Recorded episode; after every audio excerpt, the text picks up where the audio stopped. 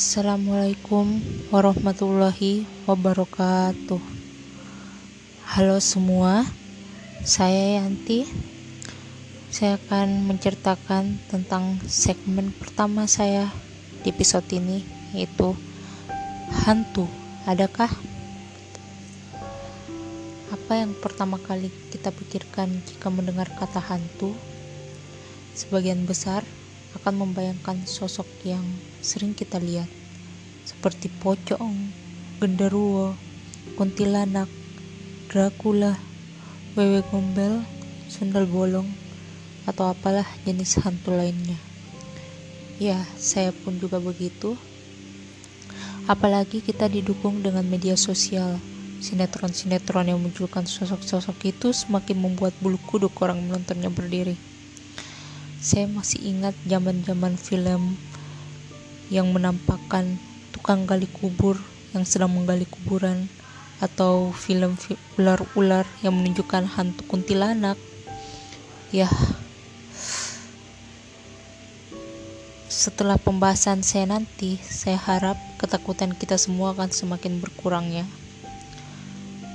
jadi pertanyaan awalnya apakah hantu itu benar adanya Ayo kita telusuri bersama.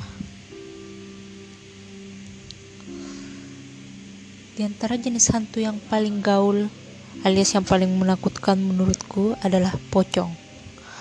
Mungkin sebagian orang uh, juga berpikiran sama seperti saya.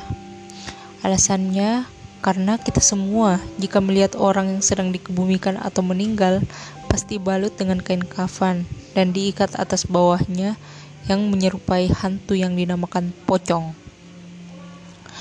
Physically, kita melihat kejadian itu, dan sebagian akan merasakan parno jika di suatu tempat ada yang meninggal. Dengan alasan arwahnya masih ada di situlah dan dibuatkan cerita lainnya.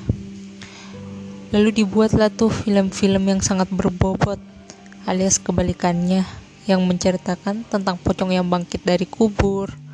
Alhasil, di otak kita semua, jika ada yang meninggal itu, arwahnya bisa jadi dalam bentuk pocong dan masih ada di sekitar kita. Belum lagi ya, cerita beberapa orang yang sempat melihat hantu di tengah malam dekat kuburan atau di tempat-tempat yang sudah lama sepi, seperti rumah yang sudah tidak ditinggal lama atau rumah bekas pembunuhan, dan lain-lain. Sebenarnya, intinya semua berasal dari cerita, guys Cerita itulah yang membuat kita bisa melihat hantu.